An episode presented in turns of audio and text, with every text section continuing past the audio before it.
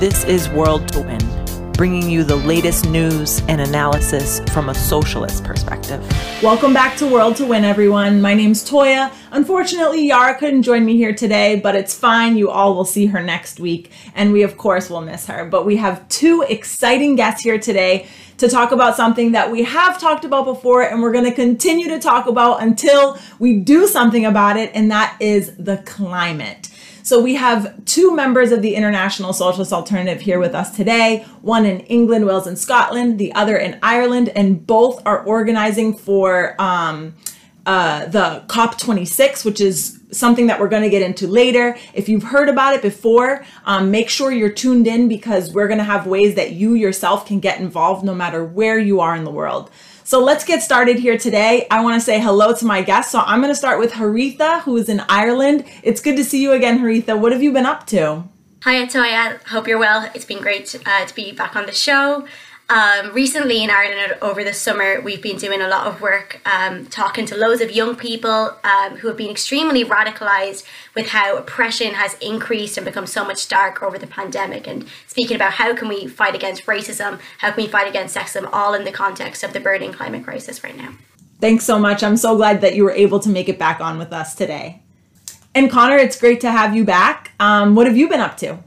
Yeah, it's great to be back. Uh, the main thing that we've been doing over here is getting ready for freshers, where the universities are starting uh, to open again, where we're going to be all over the country, going onto campus, doing activity, uh, building for COP26, actually. Um, and it's been very exciting so far.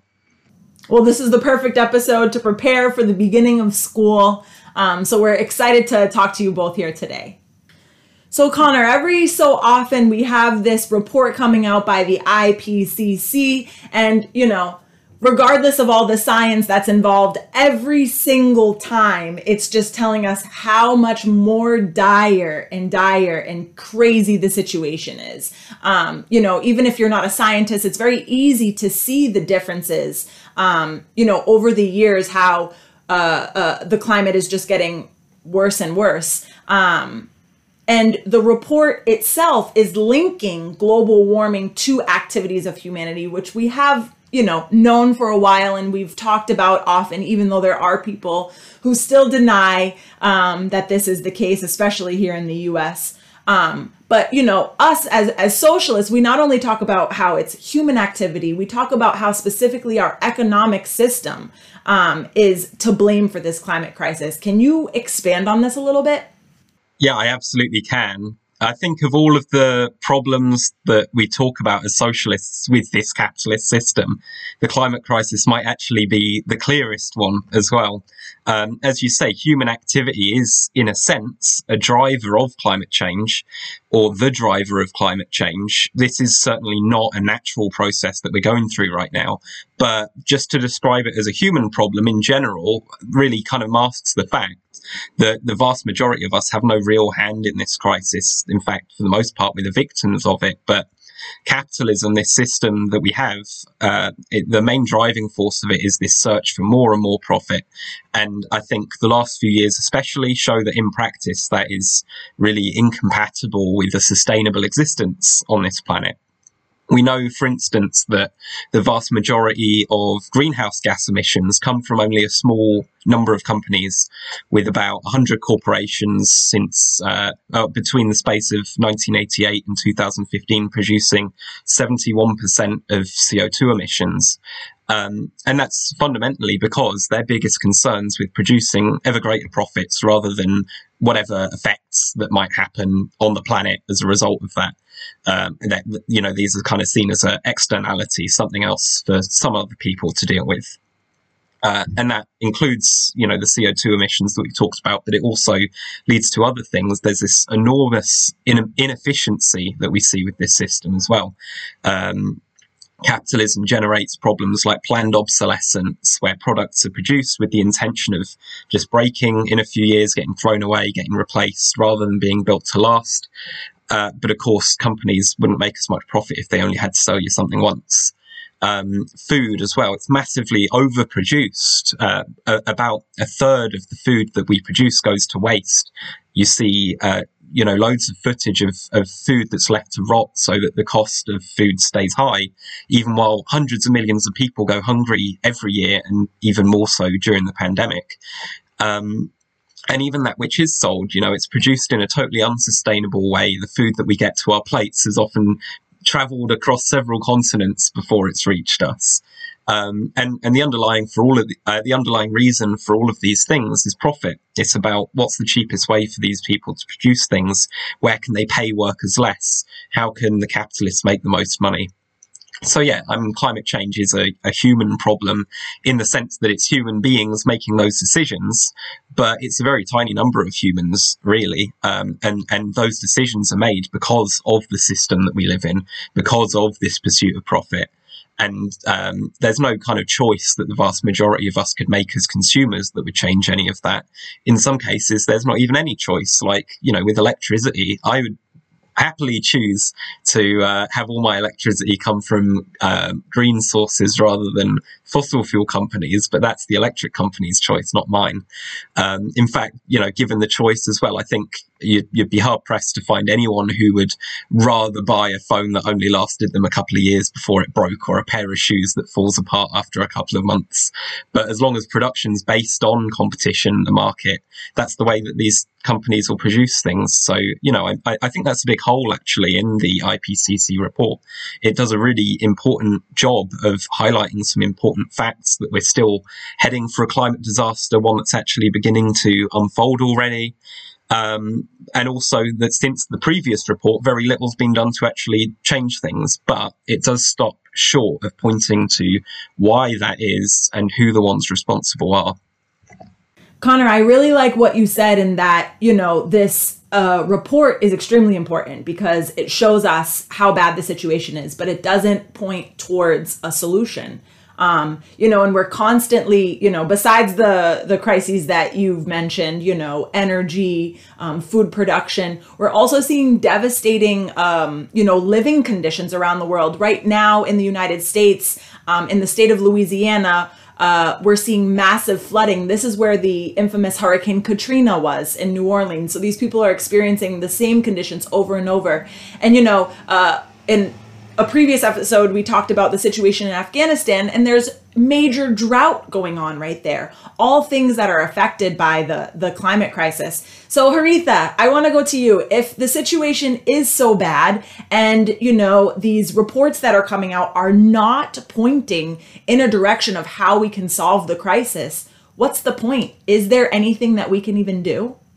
Toya, I honestly would be surprised if many people listening here today weren't in any way shocked or overwhelmed by the summer of complete environmental destruction that we've like witnessed. Like as you said, seeing the refugee crisis worsen in some of the poorest parts of the world that are the most affected by the climate crisis, as well as seeing like the stark temperature jumps across the west coast of North America that literally caused sudden dozens of sudden deaths um, especially for those who didn't have the access uh, to the luxury of air conditioning in their homes or in their hospitals. Um, it's clear that the system that we live under isn't abstractly, abstractly destroying the future of the planet, um, but rather the planet will like probably survive any pretty pretty much any environmental destruction um, you know we inflict upon it, right? But hum- humans cannot. And let's be honest, but like billionaires we've seen that they can shoot themselves uh, into space but that's not a, a choice um, that working class people um, can afford. And i think the events of the summer as well have not just exposed the brutal reality of the climate crisis, but also made the fact that it is working class and poor people who are consistently the ones losing their lives and health to all of the crises of capitalism um, that we're the ones with the least responsibility for the emissions or for environmental destruction, right? As Connor outlined himself.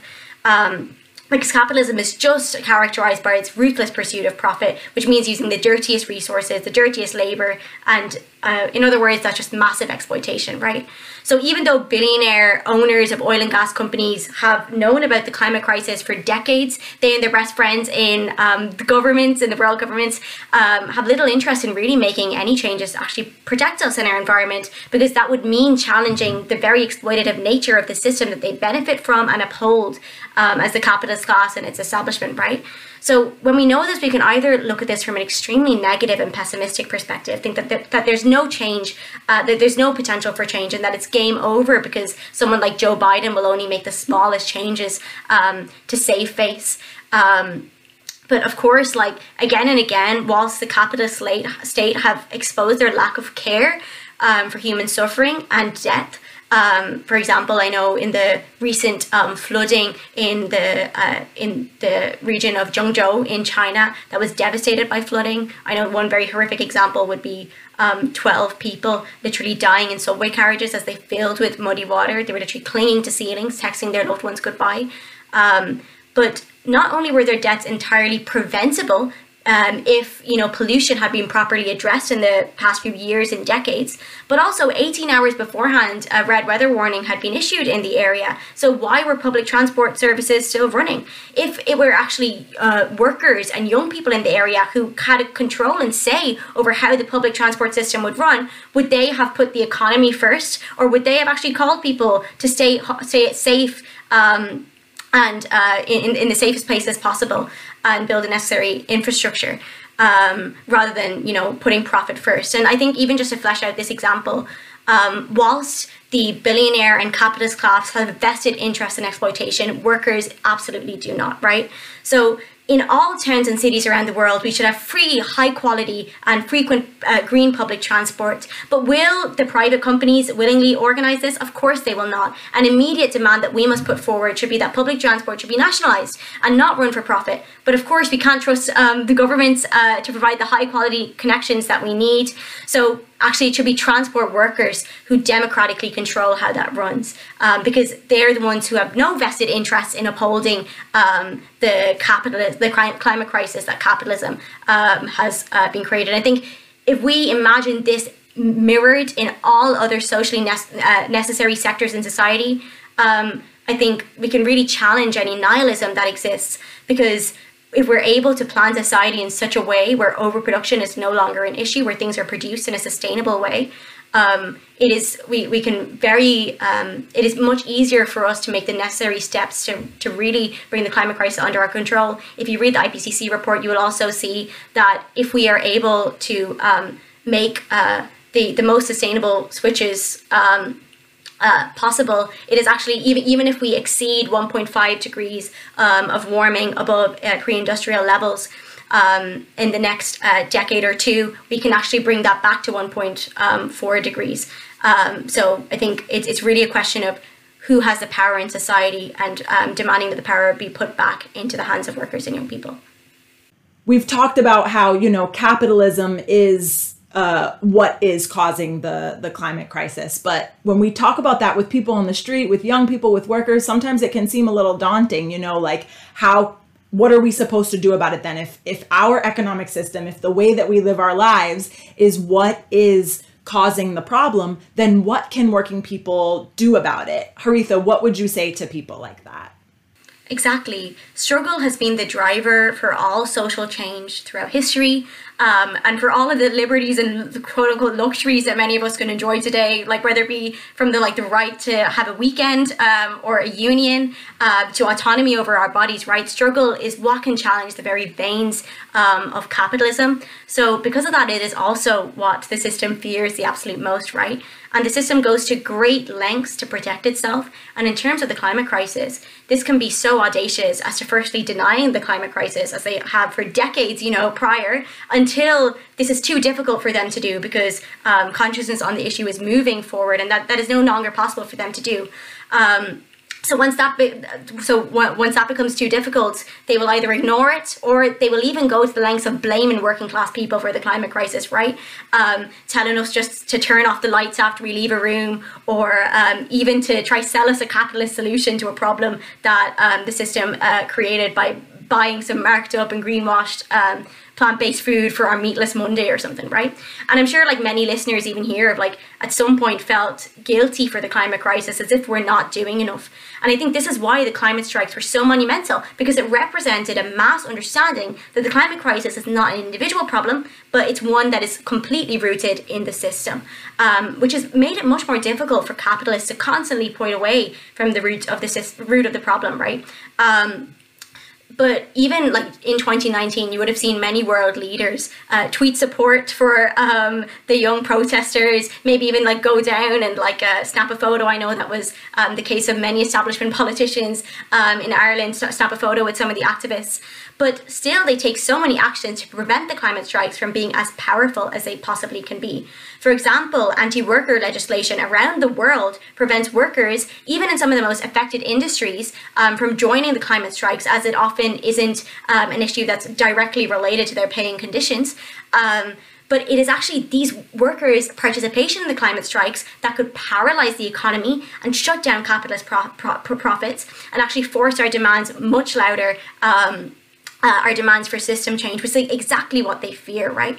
And I think particularly COVID has over the past while and will continue to be used by the establishment to shut down safe and socially distanced um, protests. Even during the pandemic, members of the International Socialist Alternative from Russia to here in Ireland have faced fines and arrests for organising protests on issues directly impacting our safety, such as gender violence, for example. And that has only worsened during the pandemic. And although we haven't seen mass strikes being organised on the issue of climate um, over the past while, as they as they do re-emerge, we have to make sure um, that we are able to be as organized as possible because it is clear that the capitalist class are organized against us. Um, but this isn't a call for us to sit back and accept defeat, but recognize that no matter how th- how how threatened they are um, by us, we as workers and young people outnumber the big business emitters exponentially, and we can quickly overpower them. Right? Uh, I think on this point we have very little choice because, as the ab- abolitionist Frederick Douglass um, remarked, without struggle, we have no, uh, there is no progress. So, one of our previous episodes, we went into Karl Marx and we talked about um, his work, you know, his most famous work, the Communist Manifesto, and, um, you know, made the case for the fact that even though Karl Marx was um, writing and theoretizing, if that's a word, um, you know, 150 or more than that years ago, um, what he said um, and the work that he put in is still relevant today. But there are many people um, in the climate movement who disagree with that, who say that Marx didn't write about the climate.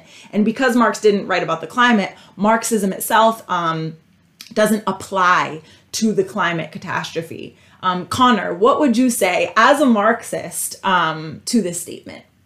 Yeah, well, I mean, obviously, climate science has come a long way in even the last 50, 60 years. I think it would be asking a little bit much to expect Karl Marx to have already come up with an analysis of the climate as it is now in the mid 1800s. But that doesn't mean uh, that he failed to take the environment into account. And actually, already even in his time, the uh, kind of destruction caused by capitalism on the planet was becoming very clear. And uh, Karl Marx himself famously made the point that capitalist production simultaneously undermines uh, the, the, the two main sources of all wealth, uh, the earth and the worker.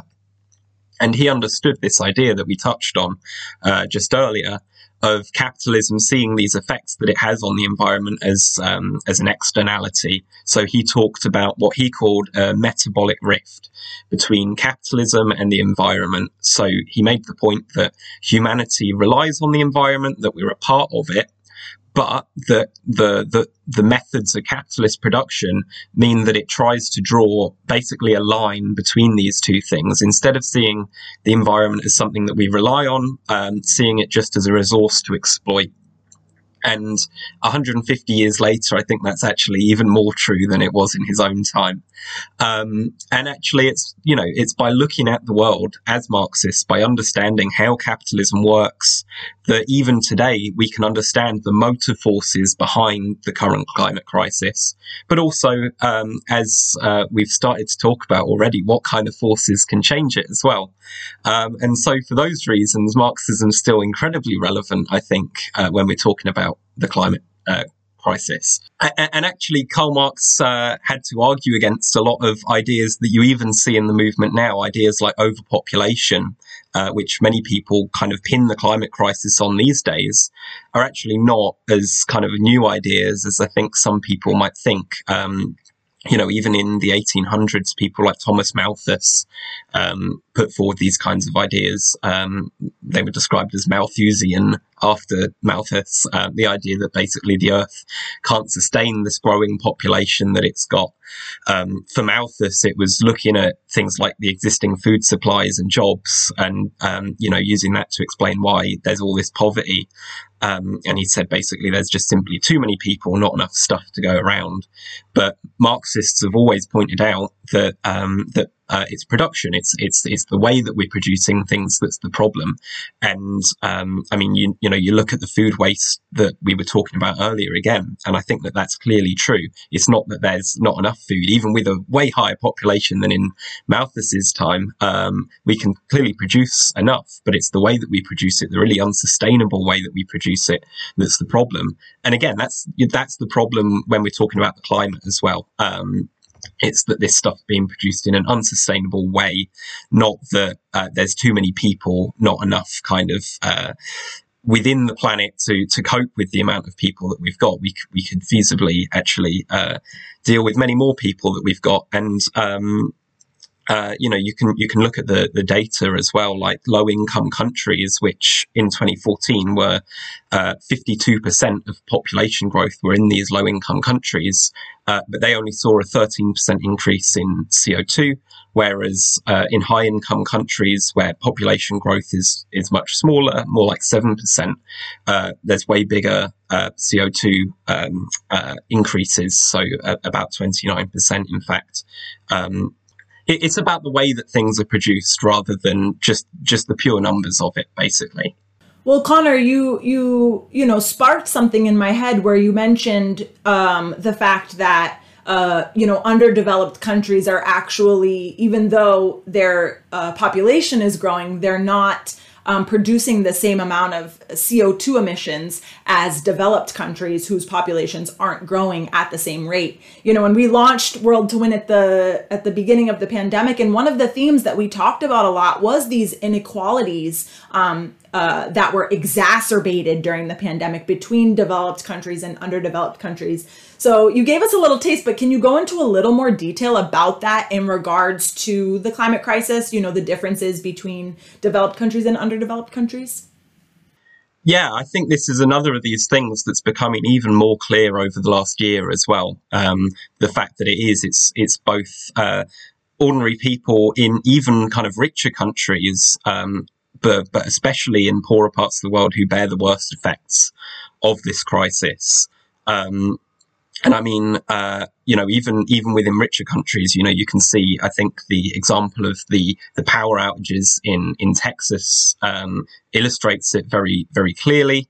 Uh, where it was, you know, it was people of, of color, people in poorer areas who were hit by the, the first and the, the worst of these power outages because they were the ones that had uh, the worst kind of infrastructure uh, in their neighborhoods.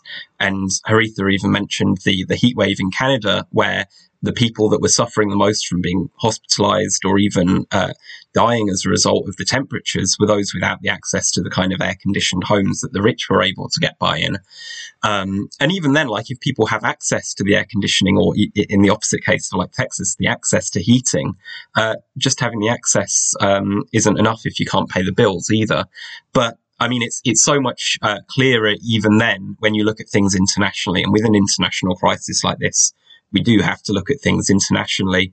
And I mean, these issues of infrastructure, if that was bad in Texas, are going to be even more the case in countries uh, outside of a country as rich as the United States, for instance.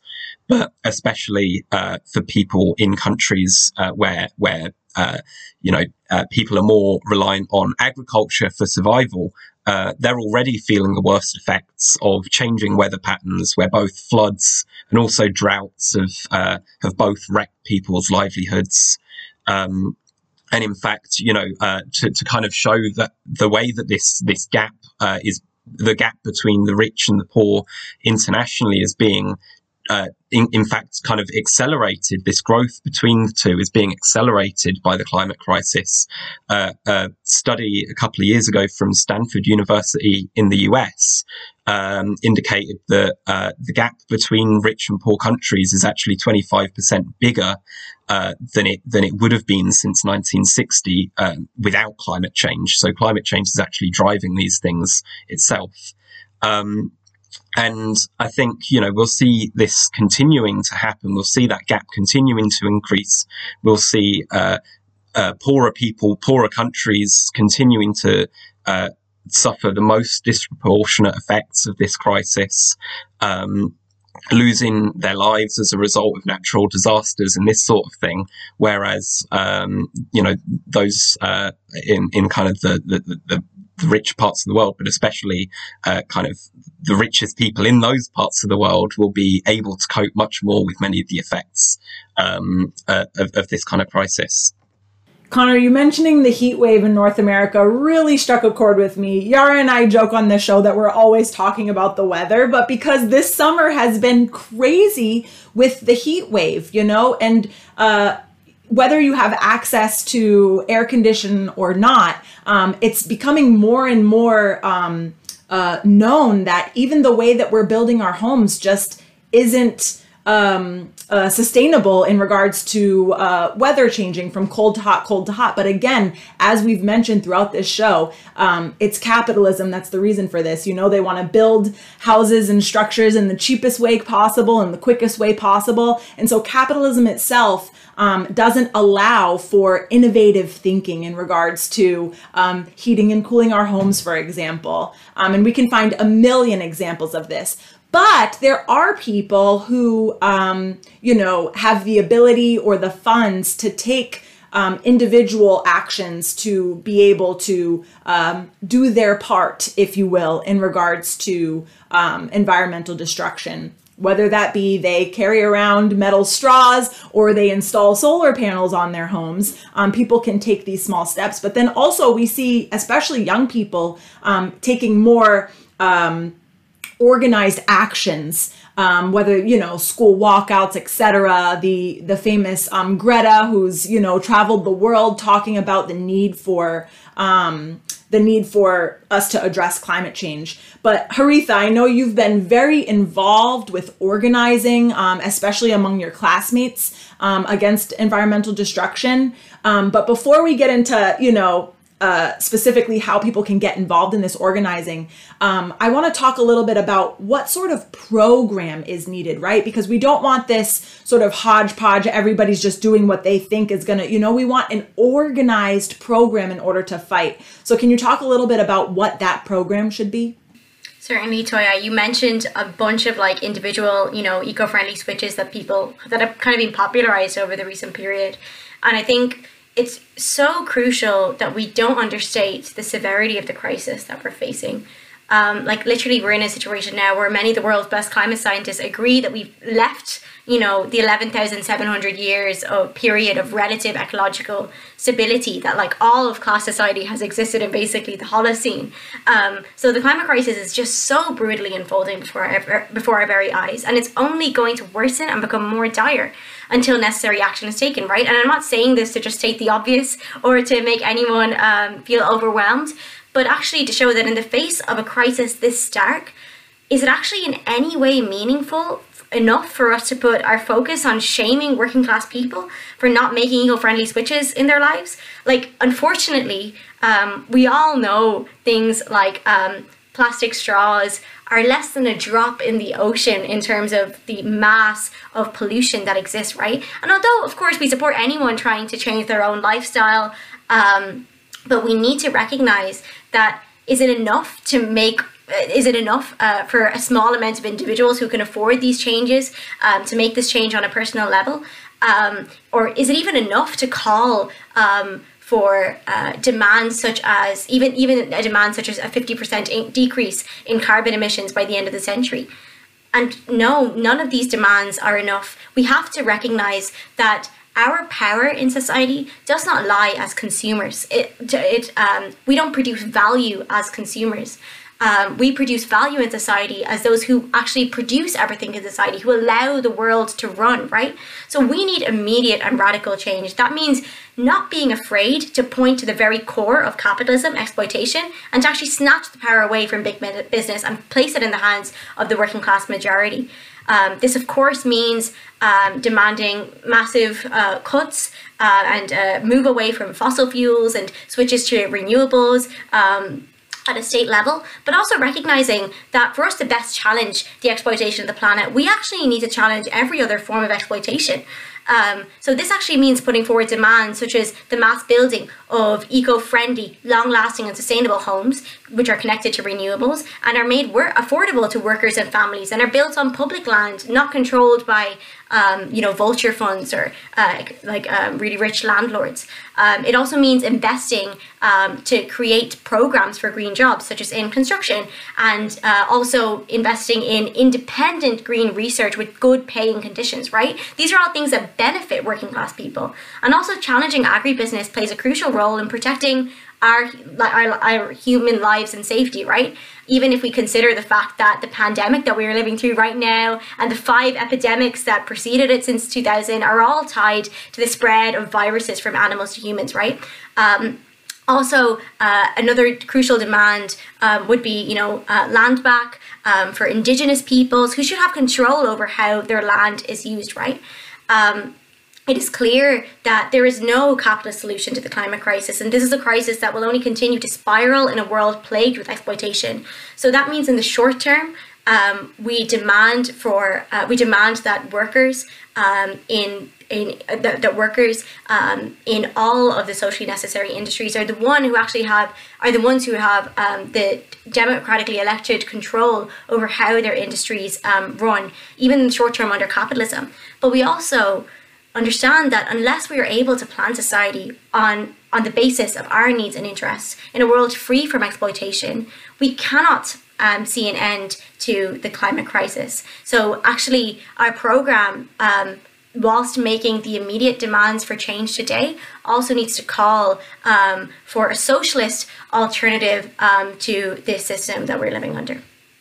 Haritha, I'm glad you mentioned, um, you know, uh, Indigenous people and giving their land back. Our members in um, the International Socialist Alternative in Brazil are actively organizing around this right now. So um, check out our our website if you want to read a little bit more about that. Um, but you know, you you laid out what we need for a program, and I, I think that that's super helpful. So uh, with this upcoming school year and you know all the kids are are are, are headed back to in-person learning um, can we you know rely on them to organize their school strikes to get us to where we need to be Definitely, yeah. I think especially as restrictions are easing in many places, lockdowns are easing, more and more people are getting vaccinated. We're seeing a revitalization in um, the global climate movement, especially in the lead up to the next um, global climate strike on the 24th, which in many countries in the world will be the first return to in person strikes um, since the pandemic.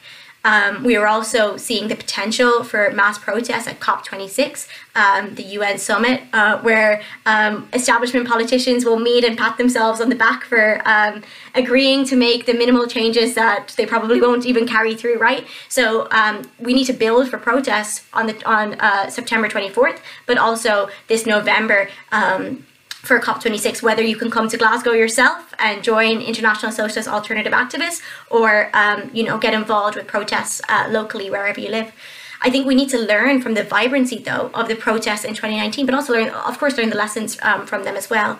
Um, because if we couldn't trust the capitalist class then uh, in 2019, um, after the period of increased devastation we've seen, increased suffering we've seen during the pandemic, as well as seeing movements such as the global feminist wave and Black Lives Matter um, expose the um, oppression that's endemic to the system since 2019, we should have absolutely no trust in the capitalist class to make the necessary changes.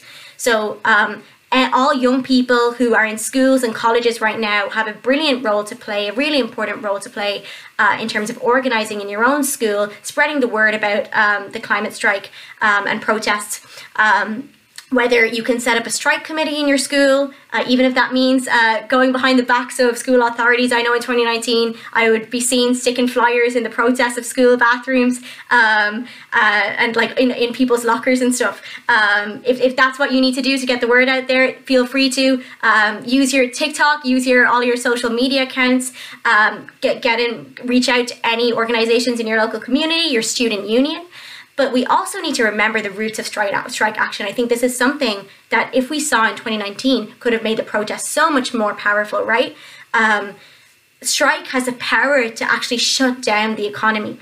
Um, and show who really has the power, who really produces the value, who really allows the system to run. So even if your even if your school management um, aren't totally supportive of the climate strike, talk to your teachers, talk to the local teachers unions, bring um, the staff along with you, but also now is the time to force trade unions um, into actions on the issue of um, the climate um, because there is nothing there, there would be nothing more powerful uh, to to force our demands louder um, uh, than actually wor- a general strike of workers in all industries um, on uh, the climate issue.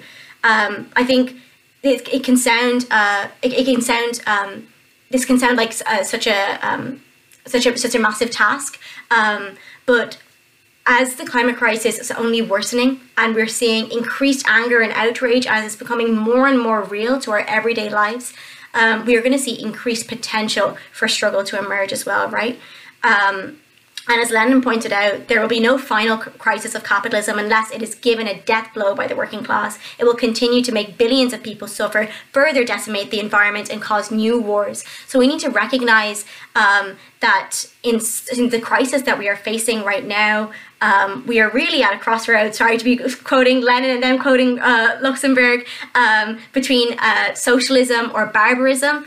Um, so even if there aren't uh, going to be mass protests on the climate issue um, by the end of 2021, wherever you're living, you listening to this podcast right now shows um, that it is necessary as we're seeing um, strikes and protests, you know, um, open up again on so many different issues of oppression and exploitation, that we are able to have the force necessary um, to take these strikes, take these protests, um, and uh, and um, bring them into revolutionary moments that can actually have the power um, to overturn society, and that um, that means getting involved with International Socialist Alternative as we are um, as we are mobilizing for the COP26 protests. I'm sure there will be a Google form somewhere uh, in the description or in the comments. So definitely sign up. We can't wait to see you all there definitely if you're able to go to Scotland, I believe uh, is the the COP26. Um, uh, make sure you sign up so you can come with us, uh, whether you live in Europe or not. Um, it's going to be an exciting and important um, uh, opportunity for us to put forward this program that Haritha um, laid out for us. But it's not just the responsibility of the young people and the students, although um, they are the ones that are really pushing. They're the ones that have the energy. They're the ones that invest are invested um, in their future to, to to save the planet and, and save humanity. Um, we also need to, and Haritha mentioned this, we need to look towards the labor movement. And I'm glad you mentioned this idea of students talking with their teachers and the teachers unions. You know, teachers, um, some of them are are young too, and some of them aren't, but um, they have a vested interest and are passionate about the climate as well. And so we do need to unite these struggles of of um, students and teachers. But Connor, I want to talk a little bit more about other um, aspects of the labor movement because, you know, the ruling class loves, loves, loves, loves to pit workers against environmental activists as if they're two opposite ends of the spectrum um, and this whole idea that we can't save the environment because of jobs you know, and it's just absolutely ridiculous. Um, and, you know, myself, I'm an electrician. And so um, I love the idea of a Green New Deal because that would mean employment for me for a very long time. But I think one of the problems is, is that people can't conceptualize this. People don't understand uh, what uh, you know, some sort of green jobs program would actually mean. All they know are the dirty energy jobs. And so, therefore, they say we have to protect those jobs. So, Connor, what would you say to these workers? Um, you know, if in order to convince them that we do need to move in the direction, regardless of what the capitalists say, um, move into the direction of uh, green jobs as opposed to dirty jobs? Yeah, I think this is an important question. It's something that's so crucial for us in the climate movement to to try and overcome. Because if we're trying to build a mass movement uh, with with you know uh, workers' strikes playing a key role, like Haritha was saying earlier, we do need to fight that narrative that there's some kind of choice between, on the one hand, maintaining jobs for workers, and on the other hand, saving the climate.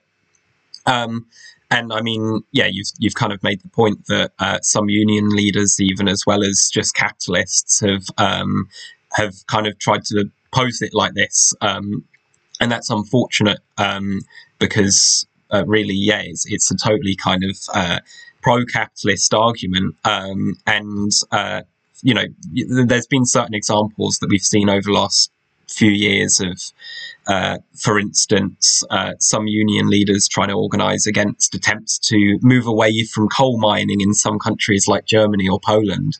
Um, of course, for the bosses of those mines, any attempt to limit the amount of coal that they can produce means that they're going to look to cut jobs because they want to maintain their profits.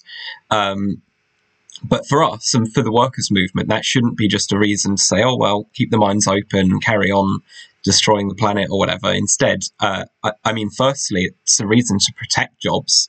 And, and that's exactly the role a trade union, ironically, can and should be able to play in a struggle like that, not just arguing for. Uh, for for uh, for uh, you know for preventing climate change, but also um, for defending these jobs um, and and and creating new ones as well, like you were saying. But that ultimately means raising these other questions that we're talking about. It means uh, taking these corporations out of private hands uh, and bringing them into democratic control and management uh, by workers and by society as a whole, so that we can plan a real just transition where uh, where workers can guarantee uh, a, a, transition to uh, whether you know whether that's jobs in green energy or other socially useful kind of projects or retraining if they need it, all on decent terms and conditions as well. Um, but I, I, think that this idea of like a mass green jobs program is is absolutely necessary if we're if we're talking about approaching our teachers or any other workers um, uh, putting forward the points that you know we we, we need uh, public transport systems uh, we need a mass program of of retrofitting or building new environmentally sustainable housing and that all takes jobs. Uh, that all, you know, that, that, that all requires people to be able to do these things. Uh, so far from actually, uh, uh cutting jobs, uh, any kind of green transition that's, that's, really kind of worth its salt is going to provide, um, millions of jobs in reality. Um, and actually, it's not the case that workers are opposed to doing something about climate change. Um, in fact, uh, they're increasingly supportive of it. Um, of course, at the same time, they, they, you know, they, they want to be able to, um, to, to kind of say confidently that they can feed their families and this kind of thing. Um, so uh, I, I, think uh, building these links between the workers' movement and the climate movement has to uh, bring these kinds of questions into it. And, and, and I think we can look towards even recent campaigns from workers uh, for inspiration on this. For instance, to, to go back to Germany, um, there, there was a campaign um, in 2019, um, and I don't speak German, so I'm sorry about my pronunciation here, but Fair Wandel, uh, Fair Change, um, where tens of thousands of metal workers in Germany demonstrated for green jobs by investing in power grids, investing in local public transport, exactly these kinds of programs that would provide the jobs that they need.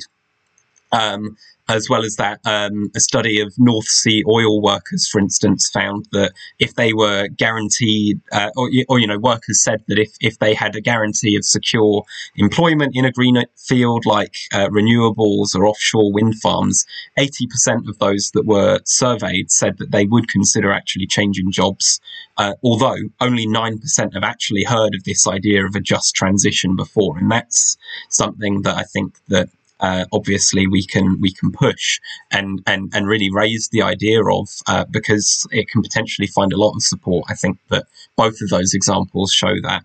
Um, but we have to also stress the point that a transition like that isn't going to be done if we leave it in the hands of uh, the capitalists um, because any transition that they handle, even even if we can pressure them to do it, is going to be done as as far as they can uh, get away with in their interests um, as much as possible. That means doing it over the bones of the working class, um, and so we need to organise and fight to uh, to to uh, make that transition on the basis of, of of workers having control over this sort of thing um, uh, as part of a wider change of this system.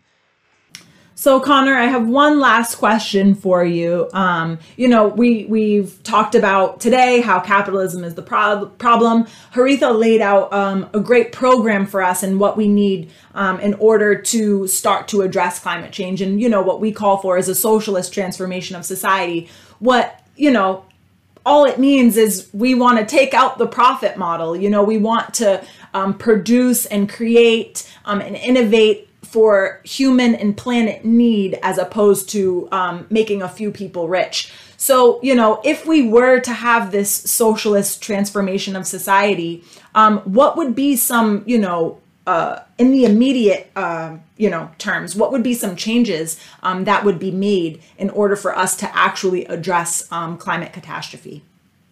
Yeah, I think there's a number of things that we could immediately do um, if, if we had a, a, socialist alternative to this current system. Uh, we could immediately begin by uh, taking the wealth off of the super rich, uh, taxing um, big business, closing down the tax havens, and using that enormous wealth that's actually there in society but is currently being hoarded or wasted on vanity projects, trips to space for the billionaire class and this sort of thing. That that that huge wealth could be used for such uh, more more useful things. It could be uh, put towards funding mass investment in green energy, uh, funding this free, high quality public transport that we were just talking about.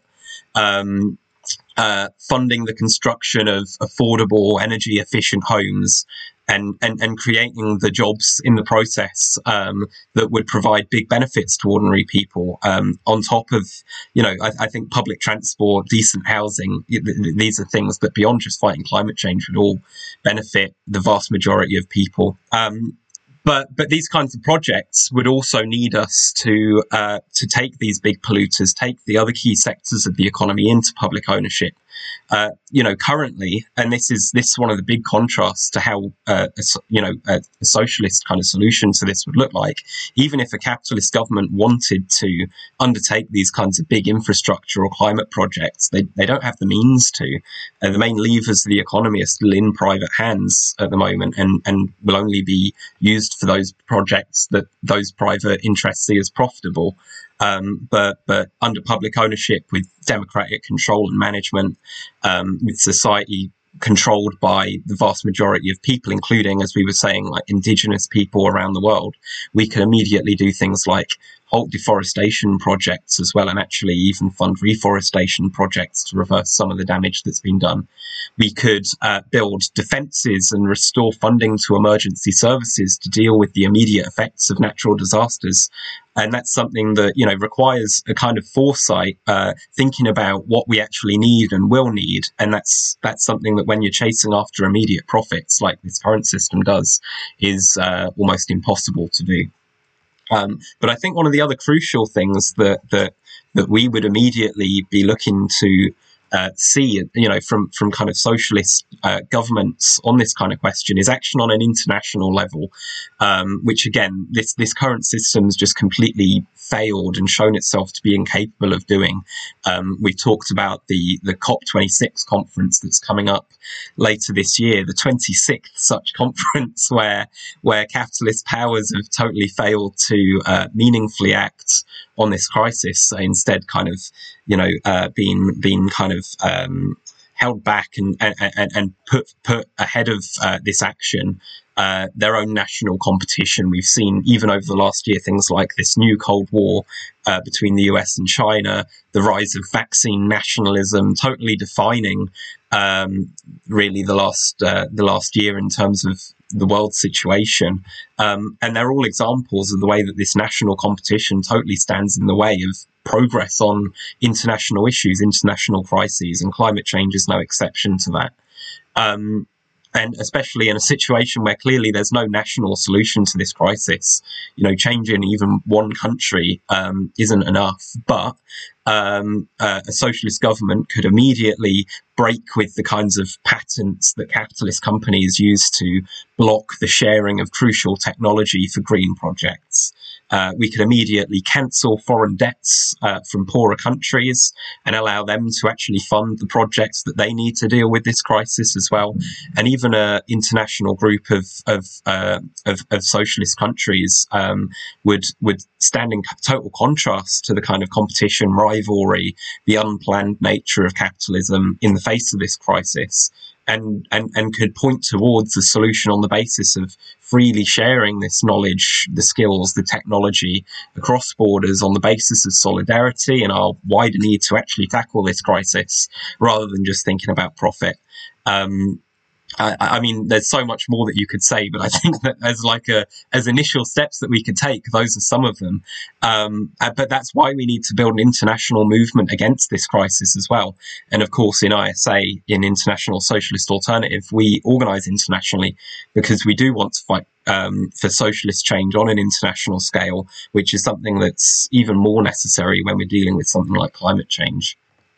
Connor, I totally agree. And if you're watching or listening to this today um, and you want to get involved, um, you know, in fighting for a socialist transformation of society, please check out the International Socialist Alternative. Um, but if you, you know, aren't quite there yet and uh, want to still fight uh, climate catastrophe, please join us at the COP26 convention. Um, and you can find in the link description how you can get involved.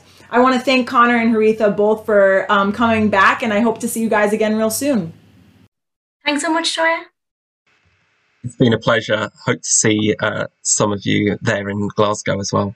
This was such a great episode, and now we're going to go to the shout out of the week. Unfortunately, the shout out of the week is not something exciting.